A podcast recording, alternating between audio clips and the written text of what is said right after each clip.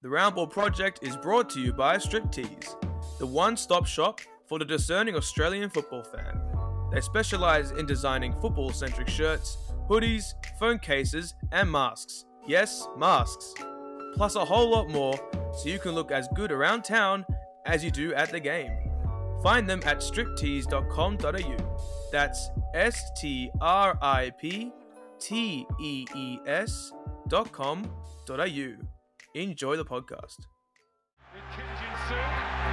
Did the fullback bring him down? First time, maybe even second time. Still we go on. Juric has dribbled his way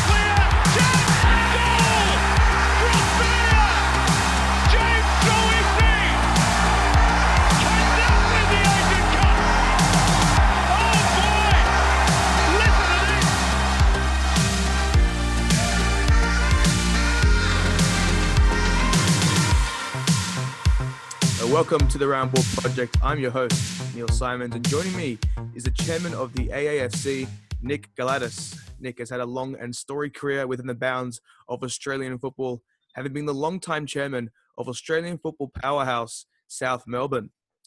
For some background information, the AAFC are a coalition encompassing uh, National Premier League sides from state federations and the ACT.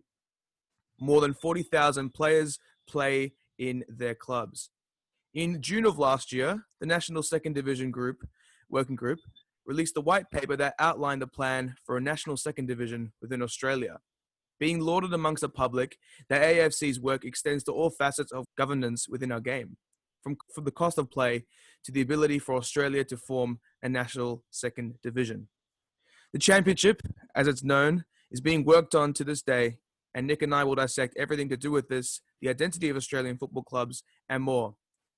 Myself, as a man born into the age of the A League, this will give myself intense insight into the inner workings and feelings surrounding the state of association football clubs within this wonderful country. On a personal note, this will be one of my most uh, favored podcasts and most pivotal podcasts along this journey. As, like the namesake of this podcast, this competition is a project in the making. Welcome, Nick. Thank you, Neil. Thanks very much. Good to be here. Fantastic.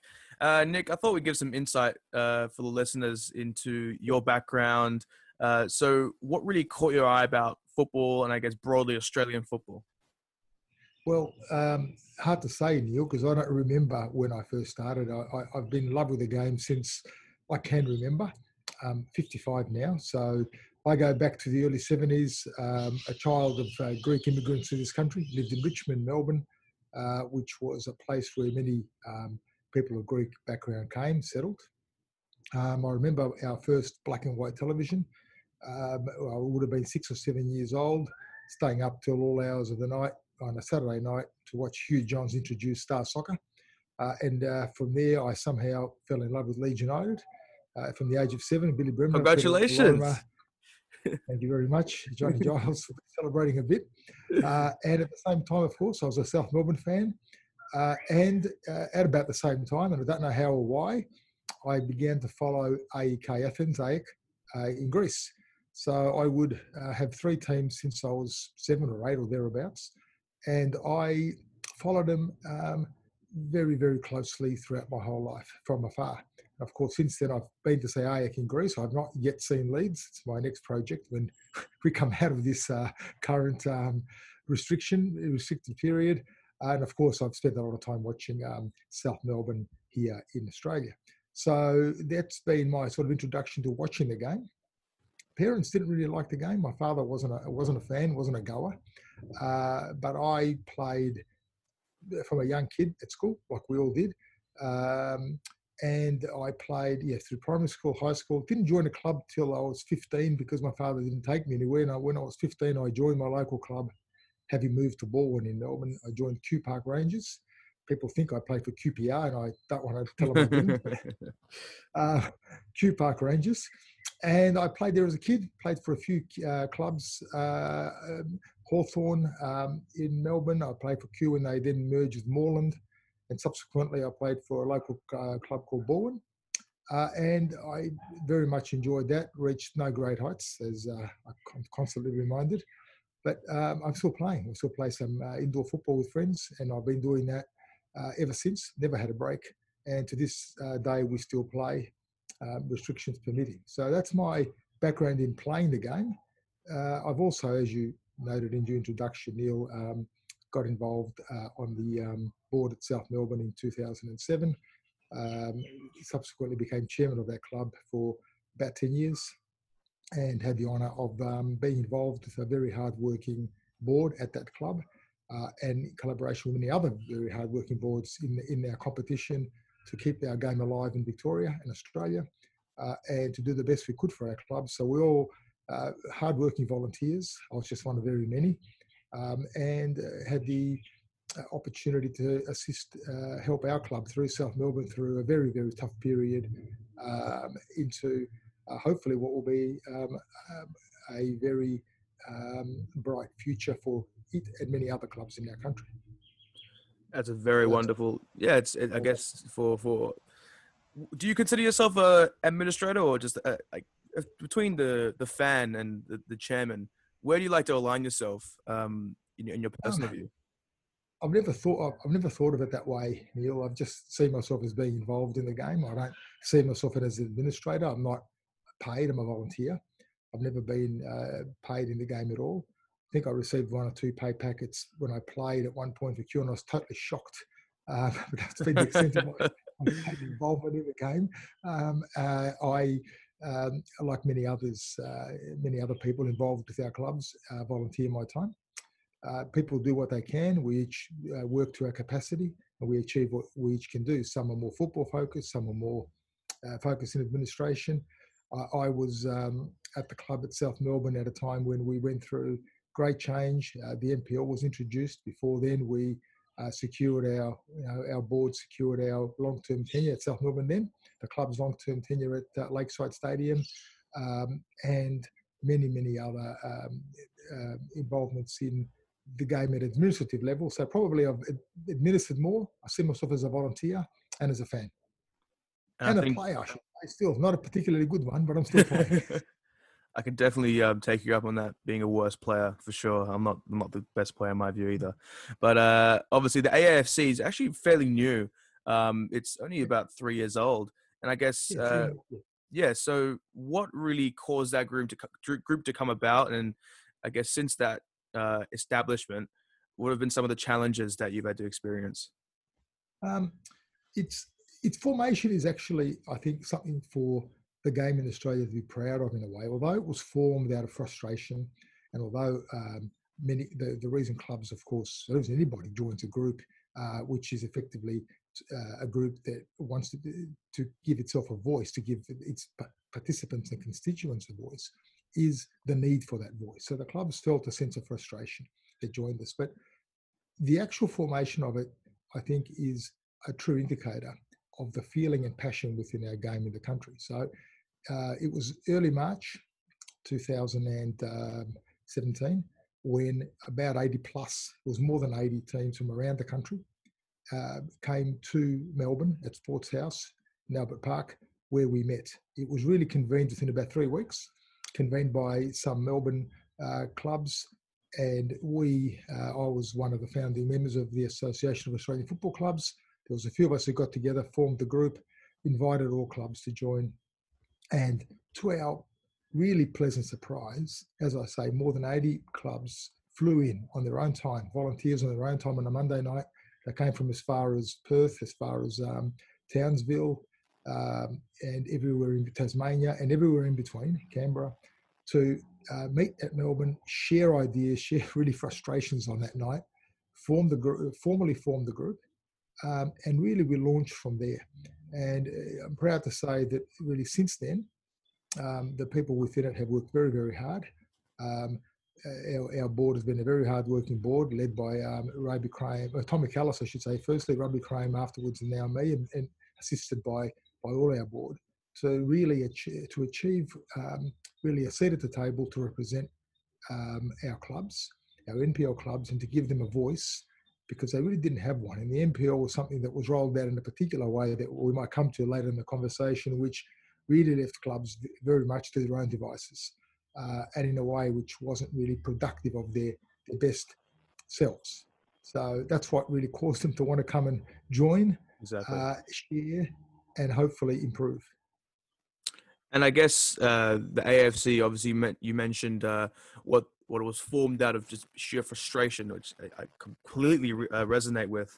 Um, as someone who, um, you know, my local NPL club would be probably South Melbourne, actually, to be honest, and uh, just to see the the dedication and loyalty that they share to that to to that wonderful club is is really uh, commendable, and the frustration emanating from um, 15 or 16 years of a, a, a lack of inclusion uh, will clearly get to some clubs, and it clearly has, and it's, it's time for reform, um, as you do mention. So, in terms of your position uh, regarding the national premier, national Premier Leagues, uh, you've made uh, inroads into um, establishing a review into the national Premier Leagues. What will that sort of entail, and what do you aim to extrapolate from that uh, review? Well, at the moment, uh, an, M- an NPL review was started, um, Neil, but it's been put on hold. It's in hibernation, really, because uh, Obviously, yeah. COVID, obviously, but also, as you will have seen, the FFA has recently uh, introduced what it's termed its 11 principles.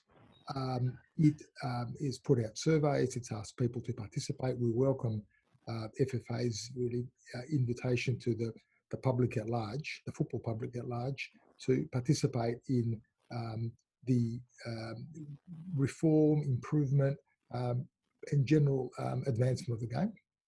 So we're seeing really that there's really more of an alignment of the game is going on, a realignment of the game is going on as a whole at the moment. And so the NPL, what we see as AAFCs, we represent um, uh, clubs who are NPL clubs, and we hope to give those clubs uh, an opportunity to find a particular their particular level, be they a Melbourne Knights in Melbourne or an Apia Leichhardt in Sydney or a Wollongong uh, Wolves or a Brisbane Strikers or Adelaide City, wherever they may happen to be in the country, uh, or as part of the bigger clubs, or any one of our more nearly almost 200 smaller clubs, they need to be able to find their level, serve the community at the level at which they, they those members-based um, democratic clubs, uh, want to be. We have to remember that a lot of these clubs go back, you know, as much as 100 years, some 70, some 60, some 50 years, and they were formed by people, and to not to serve some wider purpose, but really to serve the communities from which they were formed, to play football, to play in the best way they could, and they all have different.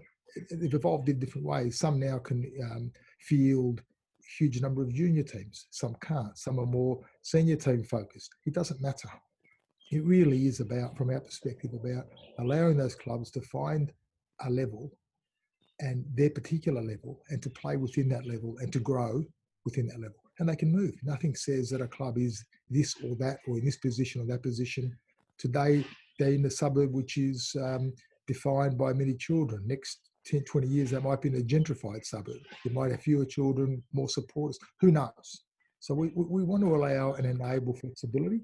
Um, the clubs, some of the bigger clubs that we have, they, they're not the clubs they were of 30 or 40 years ago for numerous reasons, you know, and, and different reasons. So they are what they are, and we need to enable them really to grow and to not put them in, in, in positions in little boxes. So what we uh, see as part of the NPL review really is to um, take the restrictions away from the clubs. They were termed NPL clubs and licensed as such uh, a number of years ago, really to, you know, given a role of producing players, which hasn't really worked in the way it was Yeah, structured, yeah. uh, within an A-League system that has also changed enormously. So now A-Leagues, A-League teams have academies. They didn't have those when the NPL was formed. So that particular function, in fact, there's one of the triggers for the formation of AAFC, that particular function is no longer what it was.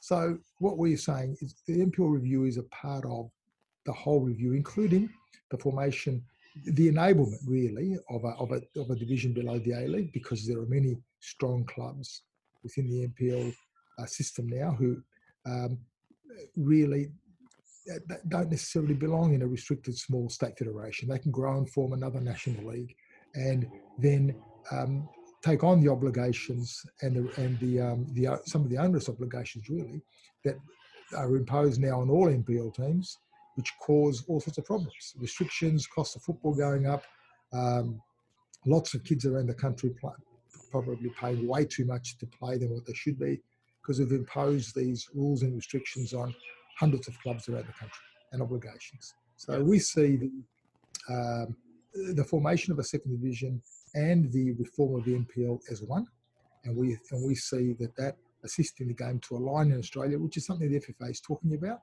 not only from a seasonal perspective but also from a structural perspective.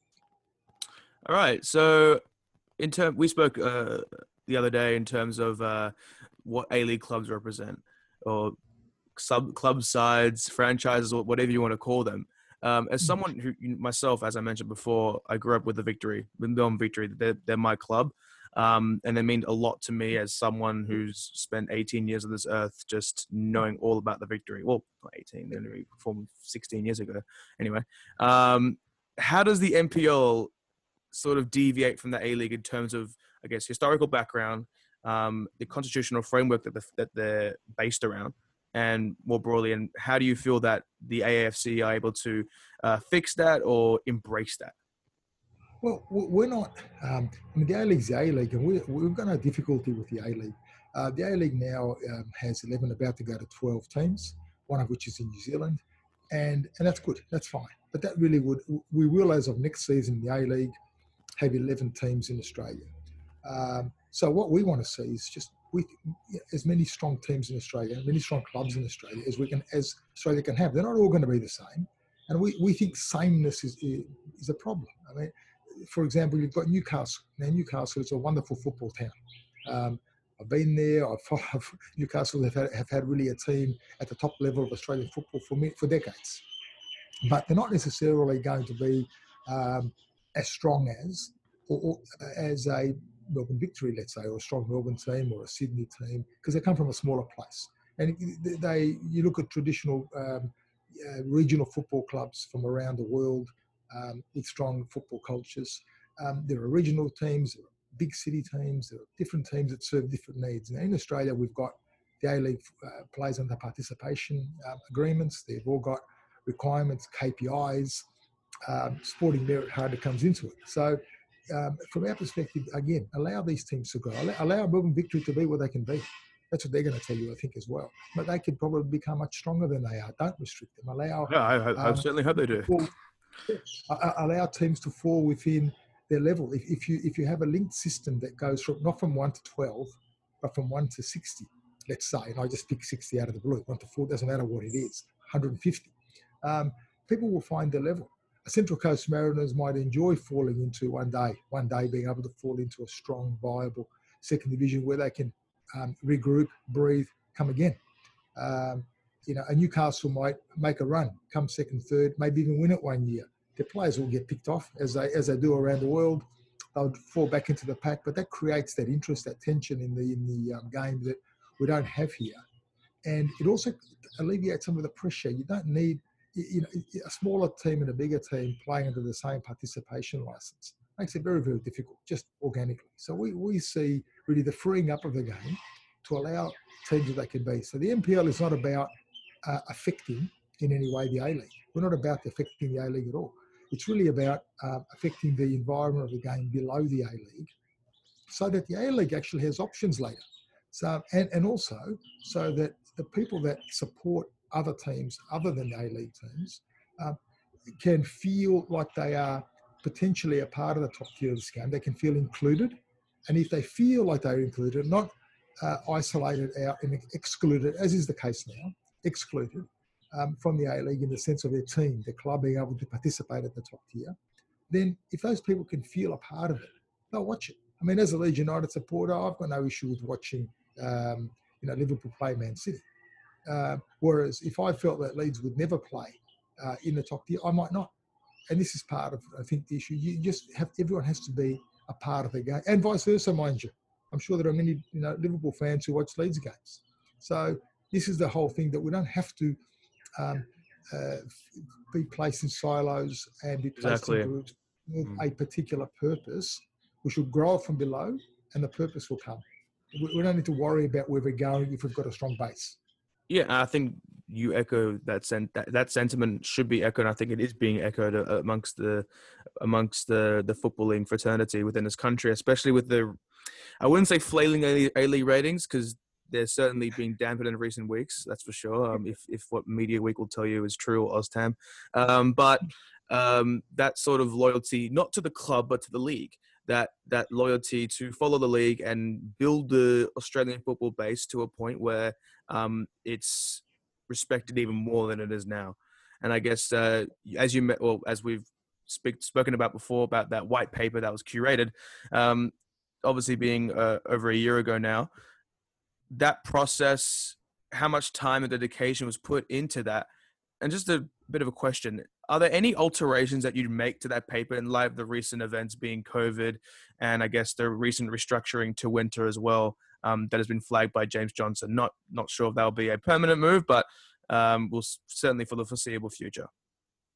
Um, the white paper, uh, Neil, was just I mean it was just a paper. It was there to uh, it provided um, uh, three recommendations and numerous considerations. Uh, and it was really, it, it, formed the National Second Division um, Steering Committee. And from there, we started to develop the second division. Um, we've, of course, had a few uh, issues intervene in the meantime. But if I could just pick you up, I'll come back to it. If I can pick you up on one point you said earlier about loyalty to the league and the club, I think it's a bit of both. I think everyone forgets that people don't barrack for leagues, they don't barrack for administrations, they don't support. What they do is they support and they love their team. That's that's what comes first. And if you've got a oh, league, oh, obviously it's imperative, yeah. If you've got a league comprised of clubs which are all loved by their own supporters, some will be hated. That, that's that's fine too. Yeah. Provided I think I saw. Sorry, sorry to interrupt. I saw I saw this piece on SBS the other day saying that we need an A League side that we can hate, and I personally yeah, yeah. agree with that. You know, for me, I just like the City Football Group. That's just me because um, I'm a United fan, and that's just who I am. But, but, that, but the difference is, see, you can you can hate them, but um, what I also saw that piece, and they started talking about creating one, and that's again we fall into this trap of making. We don't make; we just let these things organically develop. So, yeah, it has to be organic. It has to be natural. Exactly. The love teams, the second, the, everybody's second team will come. Everybody's love team will come. You don't need to do it overnight. We need some time for these things to develop. So again, it's more about nobody. Nobody is an FFA supporter or an EPL supporter or a, a AFL supporter. They love their clubs. That's what they do. In the most supported um, uh, jurisdictions. I mean, I, am an AFL supporter too. I love Richmond. I don't love the AFL. I love Richmond. I grew up there. I've got an affinity with that with that club that I, that'll never go away. But that's just eh, that's inexplicable. You can't make me like them. Uh, you can't take them away and merge them with somebody and tell me to like someone else because I like AFL. Um, it's it's the club. And I think this is an absolute fundamental key. And exactly. it takes time to build. You were brought into Melbourne Victory, so to speak, and you explain how you've got that love for them. Well, so many people were, were born into other clubs. Exactly. And yeah, those so. can't just migrate their, their love for, to another team. It just doesn't exactly. happen. That's um, that's yeah. United fell out of the EPL. Uh, I remained a supporter uh, of them right through their 16 years of, of um, wandering all the way down to League One. So it's just the way it is. And we need um, that to be uh, harnessed and fostered. And that's what's going to bring the base to the game back. So I'm very, very keen to say, yes, we want a league we can respect and, and love as well. But you want to you want to win your league, so you want to like your league sufficiently and respect your league sufficiently, so that winning it means something, um, so that you care for it. But that's ultimately not what you're doing. Now. That happens a bit in America, which is you know, not the greatest football model to follow. They have. Um, I, I, will. I will say though that they've definitely deviated from the marquee, and they've definitely started to create homegrown talent like Alphonso Davies and and Christian well, not Pulisic, but they've definitely deviated from that traditional marquee standpoint. But the franchise model is it's it's it's embedded within the American sports. It's not just yeah. Well, culture and also everything else. I mean, you know, they'll, they'll go to a franchise coffee shop before they'll go to the local coffee shop. It's just that's part of that culture, and that's it is what it is. But we think there's a better way here, and um, that's our view. Uh, and other people can have their view, but we'll, we'll, pursue and prosecute our view and put it forward for consideration. And ultimately, we're just one of the stakeholders in the game. We're not going. We're not imposing our our position. We hope we can be persuasive. We hope that if people see what we bring and what our clubs bring, uh, it'll be of great benefit. Um, but you did ask me about look what, what, the second division might look like.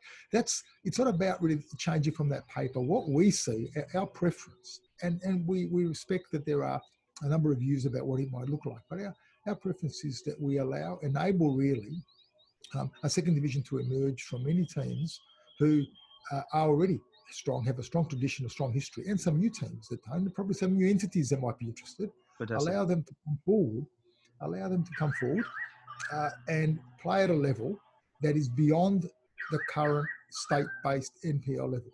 Now, and, and let that level um, find itself. You don't need to set it arbitrarily. I mean, that's I think personally what the A League did wrong, where they just set a level that they thought it, it should be at many years ago, and it just couldn't. It didn't meet um, with public uh, support and demand beyond maybe a year or so, uh, when people were interested in in um, having a look. So you don't set arbitrary levels. You are where you are. You know, we'd love to have. Wouldn't it be great if this country could support $50 million budget teams at the top level and $25 million budget teams at the second? We can't. Just not there. Now, that's not to be criticised. We should be proud of our history in this game. It was formed by people that came to this country from all sorts of parts of the world. They all formed their teams. They all uh, have a great history. They all have their own history, um, their own uh, proud uh, volunteerism, achievement within whatever they could do, all of them. So that's where we are. That's, you know, it isn't better, it isn't worse, it just is. So that's it, that should be our starting point. Now, does it, is it enough to support uh, a game being at a particularly high, dominant commercial level in Australia? Well, probably not. And, and I think striving for that constantly means that we fail. We don't need to be failing. We need to be um, um, celebrating where we are as an achievement rather than really um, complaining that where we're not about where we're not and considering it a failure. And that's, that's just I just find that uh, astounding that we don't do that enough. We are uh, really Yeah. um, a sport in this country built um, by many um, people who've come here over the last three, four, two, three, four, five generations, and it's a sport that's done, I think, exceptionally well. Now, of course, you could find fault, but but that's not um, what we should be focusing on. We should be focusing on what we've done and allowing the game to organically grow from where it was. yeah. Let- it's meant to serve the people. Uh, it's you know it's the people's game. It just serves the people. It's not there for a purpose. Yeah. So that's that's what we want to do. So the second division is not about um, setting it at a level. It's about saying, can we improve, increase the number of strong clubs that play in this country? Yes, they're there. Um, let's tap their potential. Why wouldn't we? Why would we restrict their growth? And from there, you'll have stronger clubs, more places for players to play, uh, many more spots for um, um, young men, young women um, who really reach a level that perhaps the jump to an A League or a W League is too high immediately. Let them find the level, let them play the game, let them enjoy it. They might never become A League or W League players, but they might love their club where they play for 10 years and become administrators um, or become sponsors. Uh, who knows? So allow that to happen, is what we say. Don't don't restrict it. Let it happen. Let the clubs take the risk. Let them. They want to do it. Why are we stopping them? That's that's really the fundamental approach that our clubs are taking at the moment. Yeah, am- amen to that. I think um, the book that I just got the other day, actually from Joe Gorman, um, the, the Death and Life of Australian Soccer. I am really excited to read this. Uh, It's, it's something that has really intrigued me for a long time. I guess it celebrates the the uh, imperfections and the uniqueness of the game. And I think uh, as someone who likes to be an optimist, as prided myself in being an optimist of this game, um, Australian football is unique. Australia is like no other country on earth. You have I can walk down, you know, the, the streets of my suburb, and the the amount of uh, cultures and and um, styles of uh, food or just natural like you know discourse that we have it's it's really unrivaled by any other country that I've been to um, as of Mm. yet, and I think uh, why not embrace um, what we have right now and uh, let's celebrate the state of football in this country and attempt to build it to a point. There's no point being, I mean, to a degree, there is a point of being um, frustrated and upset. But ultimately, the fact that we are here in the first place, that I stand here on my two feet, um, supporting an Australian football club number one, is the thing that I should not be taking for granted at all. And um, yeah, so that's that's that's all I've got to say regarding that. And I guess as we uh, do delve into this conversation about the second division or the championship, I like the championship a little bit more. Um, as we've heard from commentators in our game, I'd say I, I spoke to I think it was a Nick Rapolo. He's a journalist at um, FTBL the other week, and I said that this would be sort of the second revolution of Australian football, this COVID break, and the amount of discussion that has gone on um, through the likes of Golden Generation Group, uh, the Optus Sport uh, specials they aired on Facebook. Hmm. Um, we've heard that a large driving force of those conversations, and uh, as you heard um, uh, this past week with Simon Hill and uh, Kalach on their podcast, um, that a need for more professional players is of utmost importance. Um, and can you just give us a guide as to what the championship, as you, you talked about, it's the purpose that it's that's that it's meant to serve to the country, uh, but broadly the match day experience and I guess the um, how can we expect that to be like? It will be so, and I guess I'll just let you take the take the frame. Yeah, well, firstly, I'm glad you um, brought back the, the term the championship that we, we initially termed the division that we want to introduce. It's important, I think, because what the National Second Division connotes is perhaps an, an immediate sense of promotion and relegation because you can't be second if there's no first. Exactly. So, and at the moment, there isn't a link in, and we don't actually push for it right now because eh, the game is where it sits. There is an A League and there isn't a second division. That's the fact. Um, there hasn't been promotion relegation. That's a fact. Um, and we don't, we're not about destroying the A League. So what we're saying is, if I was an A League um, uh, team now, I'd be saying, well, if I got relegated, where would I go? Um, there is nowhere I could really fall into. Now that's a structure that we've got. So, but if we sit there and say, well, look, it would be good if we could one day uh, have the benefits that promotion relegation bring, then what we need to do is build that bridge. So we want to firstly build a bridge, and if we build that bridge, um, into and build that division. Let's call it just a division that is sits somewhere between our present NPL state comps uh, and the A League. Let that grow. Let that fill that gap, and let's see what it does. And then that will bring really um, a home for many many um, players to uh, develop their abilities. Um, it will bring uh, extra extra stations really for people to play at. So that's that's the starting point. Now, what will they do? Um, because they will bring really uh, uh, the supporters that they the support that they can bring to the game is different to that of the A League. They'll play in different stadiums and they'll be able to develop them. You've got some. I mean, I'm, i know for example in Melbourne at the moment you've got Heidelberg is doing some great things at their ground. They, have got some great development going on. I know that um, you know the Melbourne Knights have got plans for the where, where they own their own land. They've got great things going on. Uh, Hume in Melbourne's north has got a great little stadium and potential development. There are there are development there are development opportunities all over. It's just Melbourne. Then of course I've seen I've been around the country a bit and seen what some Sydney teams are doing, what some Brisbane teams are doing.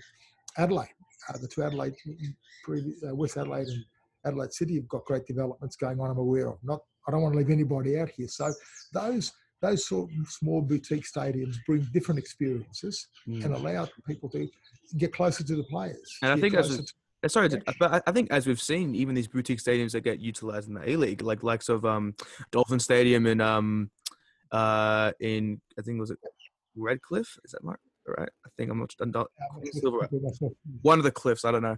Um, uh, and I guess West United have attempted that. There are some talks about them potentially uh, playing some games at West, uh, Melbourne Knights as a ground next season. Um, so and also uh, there's some, there's, there has to be another team that's played at boutique stadiums. Even the boutique stadiums like um, Cooper Stadium and HBF, uh, HBF Park, the atmosphere there. Um, there's a football ground at the for at the, the foremost, and hmm. um, and they provide the best atmosphere. And I think uh, that's ultimately if that's what the national second division, sorry, that was at the championship. Sorry, my, my apologies. If that's what the championship will bring, then you can uh, even at Lakeside, um, going going to that South Melbourne versus Sydney FC FFA Cup tie three years ago, I remember was just one of the most amazing nights of my life. Just, and I'm a victory fan, and you know, just I wouldn't keep, I wouldn't keep admitting that if I were you. But anyway, keep going. You. well, for me, beauty is passion. You know, for me to see the passion of just like 5,000, 6,000 people um, packing out Lakeside for a, for a tie like that, even though it was a 4 4 1 um, loss, you still felt that even when that first goal, well, that I forgot who scored that goal. Was it Lujic? Could have been. I can't remember. Yeah. yeah. Um, what I was going to say to you, um, Anil, though, is that the key word you mentioned is passion. So that whether it's 500 at a game, at a particular lower level game, or you know 100,000 at, at a massive match somewhere, provided you've got passionate supporters. What what we want to avoid is, is not having the sort of people that might come once, might come twice, can take it or leave it. It should it should mean something if you win or lose. Now, what, what we're seeing, as you what you experienced that night was was the passion of the of the supporters of South Melbourne. Now you can go around the country and you'll see similar passion at whatever level. And again, this is this is the thing that's keen. So you want to make sure that whoever's going cares and is invested. And what we think is that the second division will bring is is the support of the team of uh, of those teams is comprised of supporters who are invested in those clubs big time. So they care. They, they, they, it matters to them. They hurt if they lose. They celebrate if they win. And that, I think, is what the second division will bring because uh, that is not uh, there at the level it should be at the moment in the Australian game. And that sort of passion, at whatever, again, at whatever level, you can see a thousand people having a great time, but you know that they're really invested and really caring. And that's where uh, later um, your volunteers come from. And, and you know, uh, volunteerism really is an expression of optimism. You know, you don't know many volunteers who are, pes- who are pessimistic. They, they, do things because they see they see um, a bright future. They see an opportunity. They, they see uh, an, uh, an improving future, and that's and, and that really, and those people come from having been involved uh, at a level where the, where their passion has been ignited, and they're still in the game many many years later. So we're going to build a base. Yes. We've got to allow uh, those the people that love the game to stay in it, express themselves as best yeah. they can, not not exclude them or not try and divert them. And people, you know, some will say, well, we're not excluding them, we're giving them an opportunity. Here you go, volunteer. Um, please support um, a team that we made for you yesterday. Well, many won't because you, they just can't do that. So that, that's what we want to do. The, the yeah. second division, which is what it will become, but not what it will start out being. So what what is the division that we are creating, which is really a division above the NPL, is to enable more clubs to grow and more players to grow within them, and yeah. more supporters, administrators, coaches, referees to have an opportunity to express themselves at a higher level and to grow. That, that, that's really what we're about. Yeah, I think that's that. You couldn't have summed it up eh, eh, eh, um, more perfectly, in my view. And I think uh, the recent revelations from James Johnson. He have uh, first of all, number one, uh, a month ago, Winter moved Winter moved for the A League, uh, domestic transfer system. That's that there are some, from what I understand, contingency plans for that. Uh, how do you interpret that? How does the AFC uh, AAFC interpret that those decisions? Um, and how do you view this as an opportunity to strengthen um, the championship? Um, I don't imagine it would um, weaken it in any way, um, but no, that's, that's just no. my opinion. No, um, transfer fees is something that, that this country's been crying out for for a long time. Uh, it's not. It's it's one of a number of measures that really should be introduced. Their absence, or really their uh, yeah, their absence or their effective abolition, um, was part of a um, a model that was uh, arbitrarily set. Was a restricted model. It was part of the original A League model, and it does, and it's part of a model that really I think has shown itself not to have worked. So the the reintroduction is in a way depends what what they look like, but in a way they really amount to no more than um, again lifting a restriction because transfer fees are a natural part of of the world. When if someone you know if a player is registered somewhere, go somewhere else, mm-hmm. etc. There's there's something that is someone wants something they pay for it, so to speak. So now uh, it's a big topic, and I don't want to get into it in great detail because, of course, there's restricting player, uh, player movement and the like involved, and, and and there are people that know more about it than I do. But but uh, what we see is a general proposition. Um, reintroducing them will be a positive for football, a positive for the development of players, and a positive for the development of clubs. So we support it. Uh, we want to see what it looks like, but we support it. As far as the alignment of game to winter goes, now there are uh, competing views. I must say, many, some of our members prefer to play in summer. Um, there are many things to be said for playing in summer, but sorry to think, interject, but was the um, prior to this to this winter announcement was the national second division due to be played in winter or or summer? There, there, there was no decision made about that. Um, we were talking about whether we align it with the A League wherever the A League plays or not. Um, our preference was to align it with the A League. Um, so, so that in, in time there will be that connection. It wouldn't be, of course, immediate, but in time there will be the connection. Of course, we also want to be connected. It's very important to note here that this new division will be connected to the NPL all the way down, promotion relegation below. So that we want to be connected all the way down. This is not a new division which is not connected, which is just another isolated, um, exclusive division. It's the idea of this division is that its initial um, clubs are not its permanent only clubs. They can go up and down. So that's as a starting point. But I think very, very importantly, uh, and something to th- think about and remember here is that we're a large country. Um, winter in some parts of our, our world, Neil, go up to Sydney, go up to Brisbane is, you know, they call it winter. I wouldn't call it winter myself. And playing uh, in, in, those climates, um, uh, yeah, um, yeah, inconceivable. Not an issue. Really, even in Melbourne, if you're playing in a nice stadium, so it, it is more difficult. Uh, I think we. Um, one of the sentiments with which I agree with James Johnson about, and I've said it myself many times in the past, is, and I said it on this interview earlier, we need to be what we are. So this idea of our game running from sports, running for space, running for uh, clean air, running for whatever you want to call it, means that we're always running.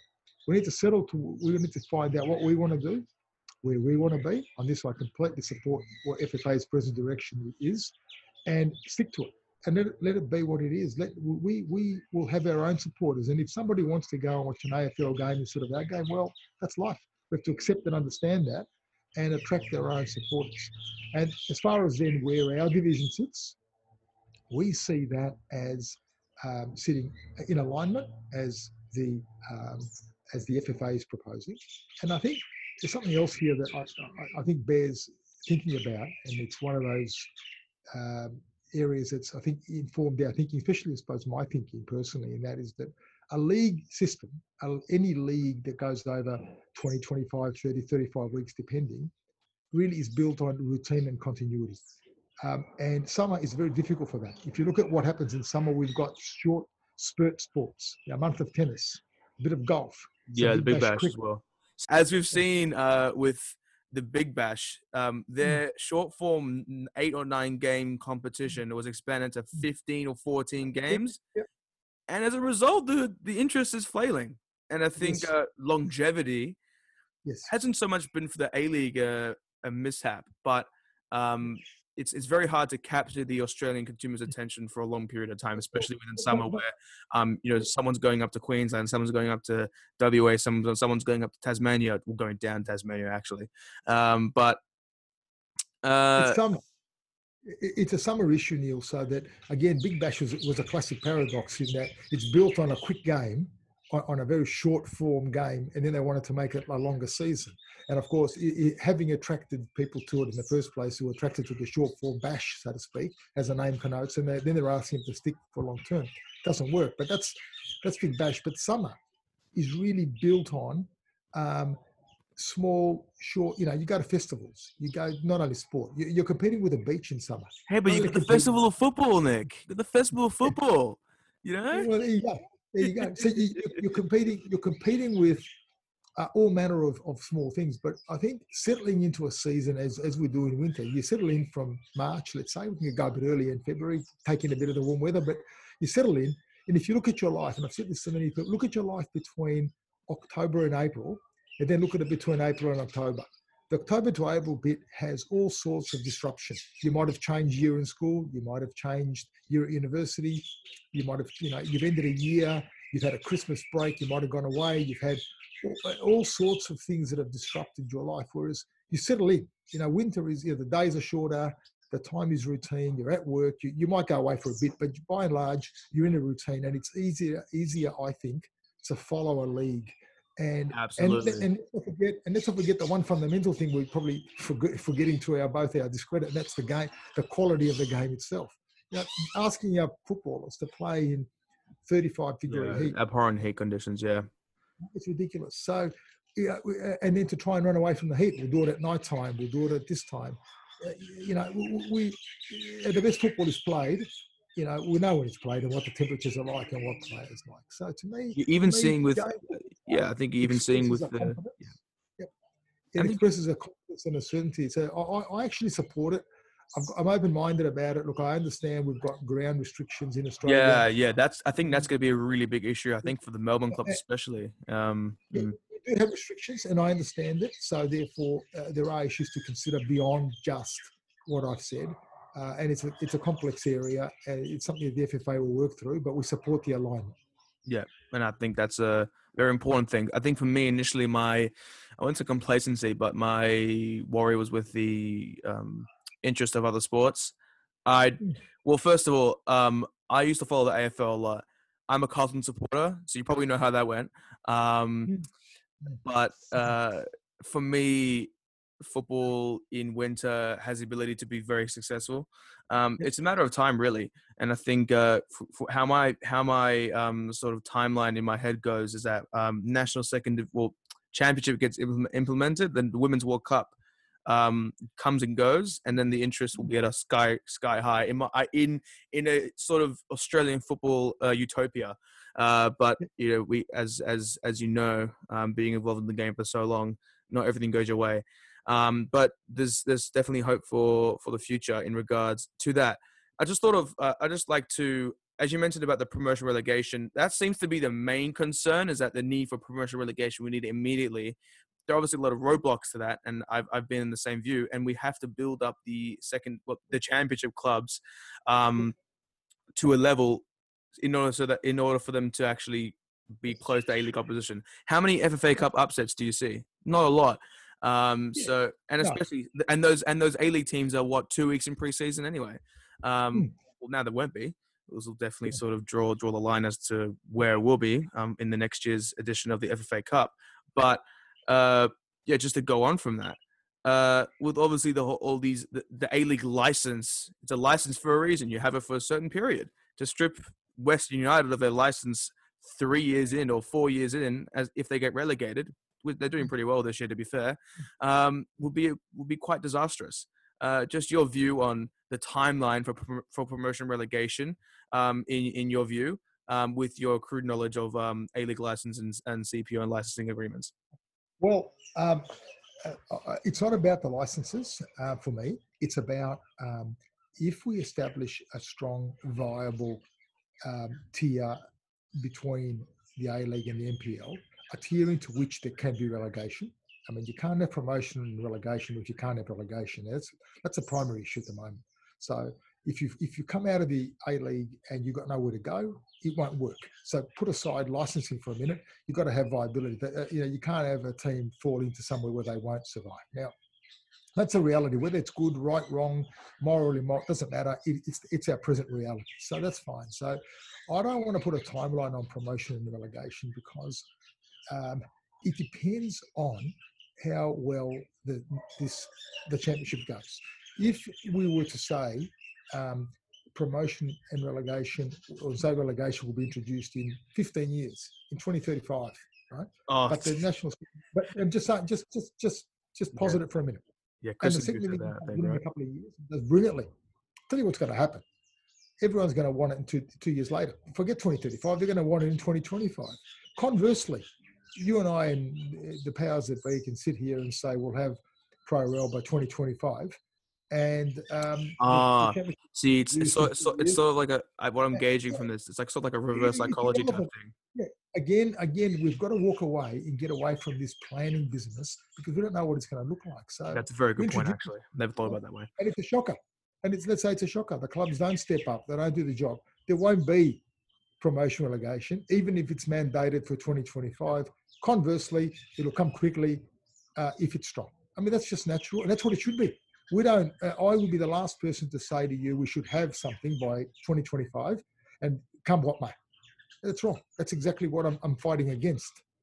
That's exactly what my uh, my mantra is not, and that is it is what it is. So if there's a we set up a good division that is excellent, what you'll find everybody will want it, from media to supporters to sponsors to the A League teams, because it'll be desirable. If it's undesirable, nobody will want it. So let's at yeah. least create opportunity. Let's at least create um, the, the, the, the stepping stone, and let's see where it goes. And let's yeah. do it now. Let's start. That's what we want. We've got. I've got teams around the country who are champing at the bit, who are saying, "I'm ready."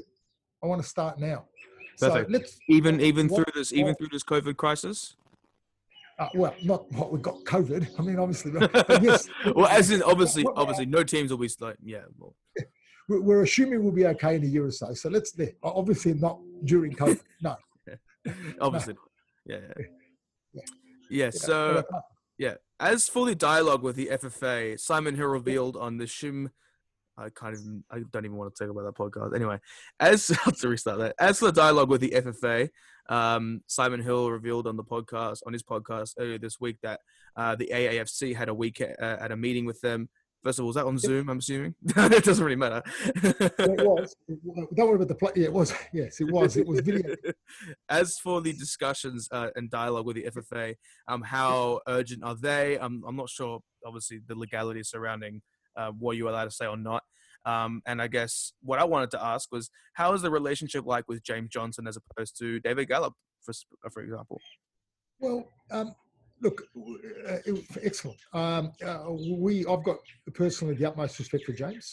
Um, he clearly, you know, it, it's. I don't want to sound patronising here because he knows more about the game than I do. He's had great involvement in the game, played at a top level, administered at a much higher level than I've been involved at. So, it- it's it, you know, it's uh, not for me to um, sing his praises. I think his achievements speak for themselves.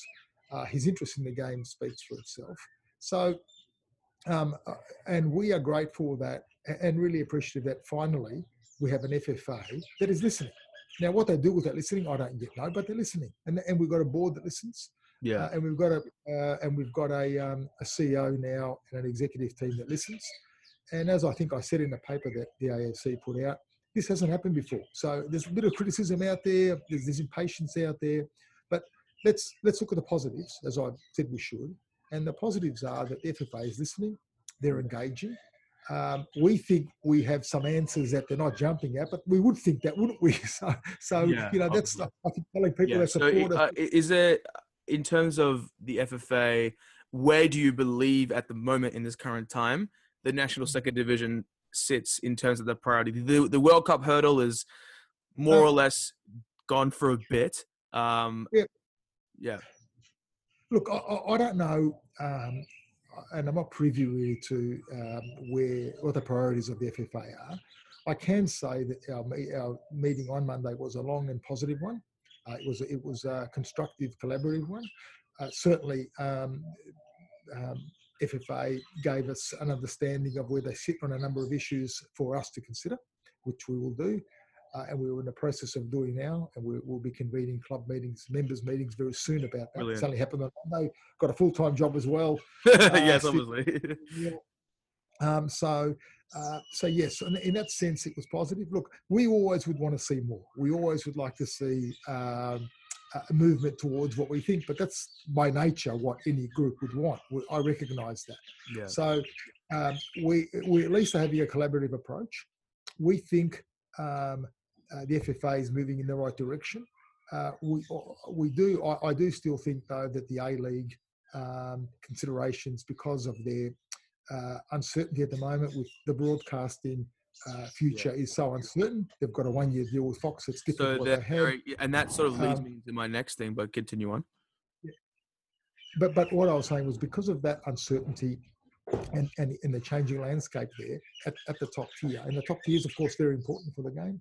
Because of that, um, I think it's hard for uh, in Yeah, light of uncertainty the FFA to set the rest of the game. So there's a little bit of uncertainty pervading the game. Is my sense of it. Now that's not to say that. Yeah, no, gonna stay there. yeah, I, I, I- I think it's been It's very, it, and, I, and I could be wrong. yeah, Um, but that's that's how that's my sense. But I, but at the same time, at the same time, uh, they're engaging with us, and with not when I say us, I mean all of the football public, not just AAC.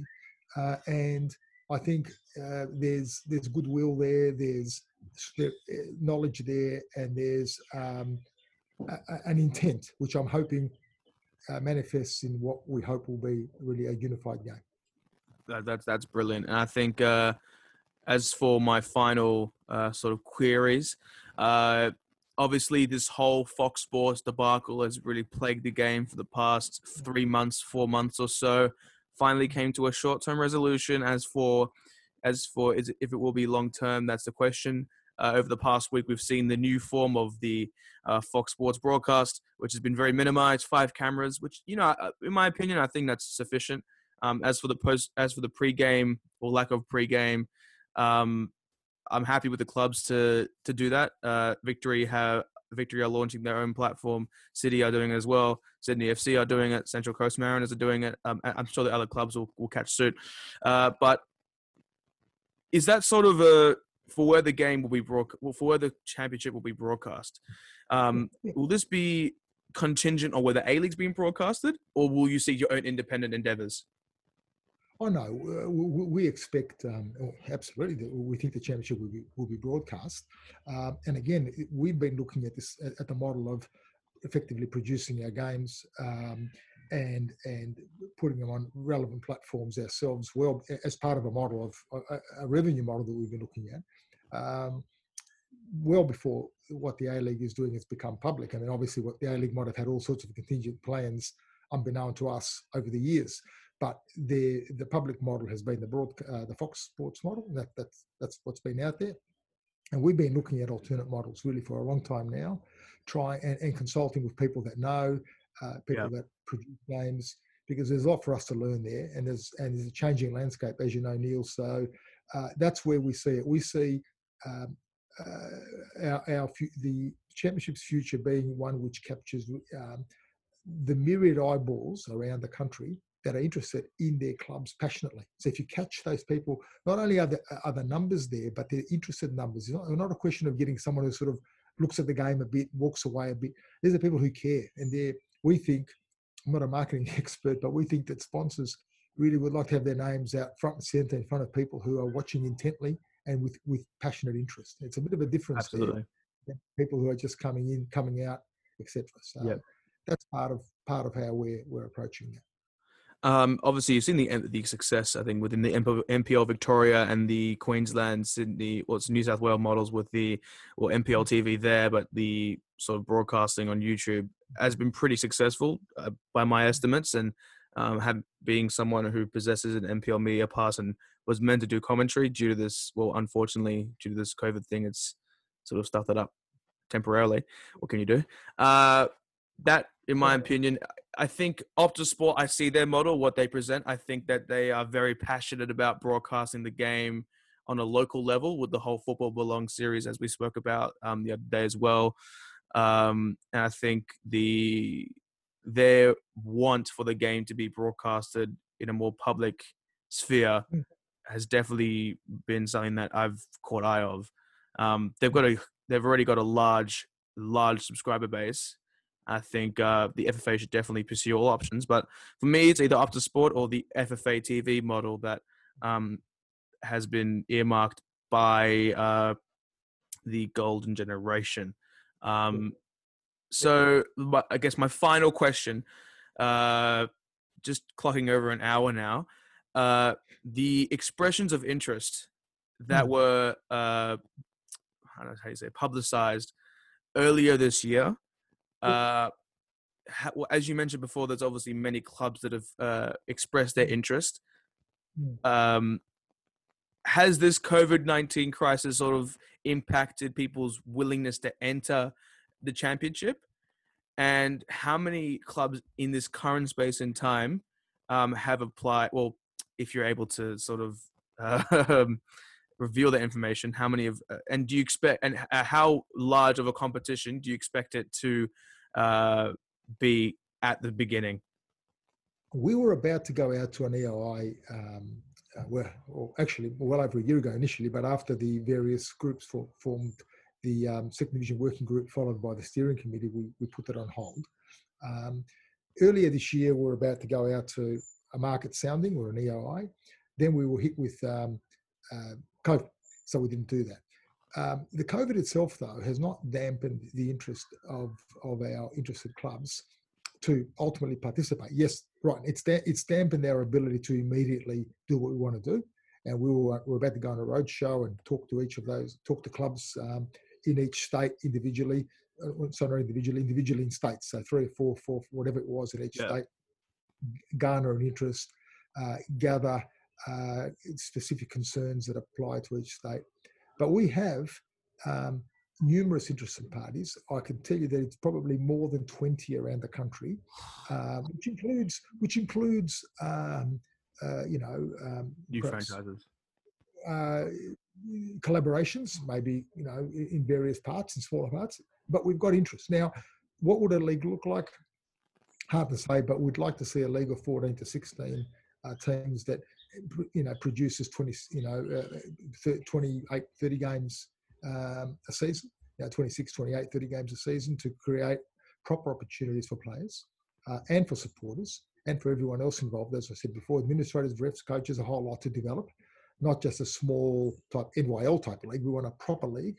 We think that a league like that set at our at our at the right level what it will do is it will attract mostly young players because it won't be uh, it won't have the sort of money initially involved which would uh, attract people you know a lot of the players that are perhaps a bit older later 20s early 30s who maybe have other jobs that they can't afford to necessarily leave to go and you know play nationally but some will want to uh, obviously. So if you allow a league like that to emerge naturally we think it'll be uh, dominated by younger up and coming talent organically without us mandating that or planning it, just what will happen initially. So we've got a lot of interest, a lot of interest. Um, yeah. Um, and just just to clarify, um, uh, I forgot where the source came from, but that someone said that there would be the A League youth teams embedded within the national second division. Um, Um, well, yeah, yeah, well, I've heard all that, and look, th- that obviously hasn't been spoken about in any. Um, you know, that, that's not look.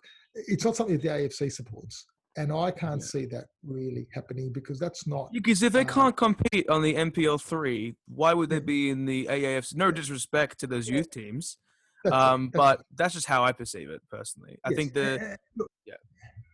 And also, it's about that. Also, it comes down to defining what a second division is or the championship is. And if it's about um, being a level that's um, above the current NPL level and sitting somewhere below the the A League level, uh, then it's not really conducive to that sort of thing.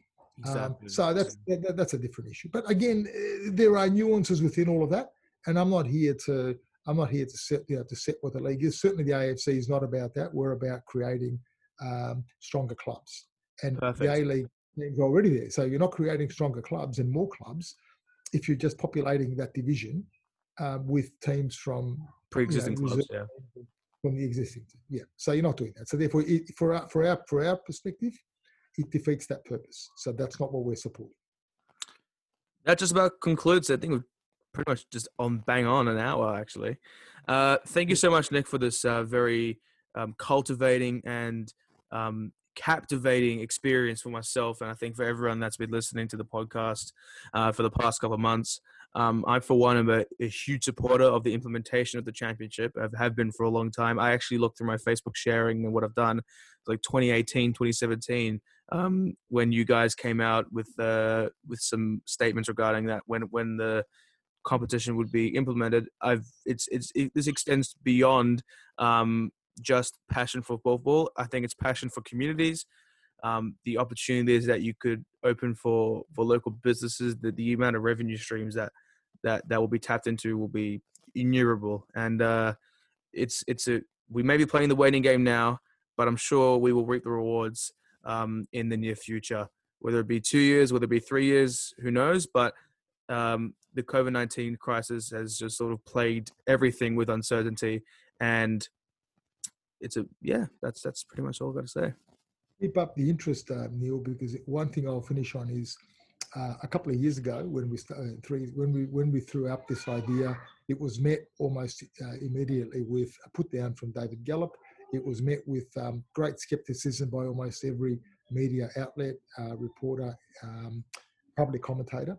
It's now, I think, almost universally accepted. Everyone talks about it as though it will happen. That's what we want. We want it to be part of the discussion. People can have their views. People can have their different formats. That's we welcome all of that. We don't have all the answers. We don't think we, we don't purport to have all the answers. Um, we're listening but what's important is that the ffa is now put it on its agenda. It's recognised the need for it. It's passed a resolution recommending its formation and formed the second division steering committee. Uh, and really every media outlet i read and almost every article i read mentions it in one way shape or form in a way that was not part of the conversation in this country um, two or three years ago. Yeah. And that is really, I think, part of the ultimate um, inclusion and unifying discussion that we will ultimately get to slowly, but we will get there. So that's the aim. That's what let's let's all work towards it. Thanks Absolutely. very much for the for the opportunity to speak uh, with you and um, your listeners. Thanks very much, Neil. No worries. Thank you very much, Nick. Have a wonderful day, and uh, hopefully we'll get through this crisis together. But there's a there's a bright, bright future for Australian football waiting um, at the end of the rainbow. Thank you very much.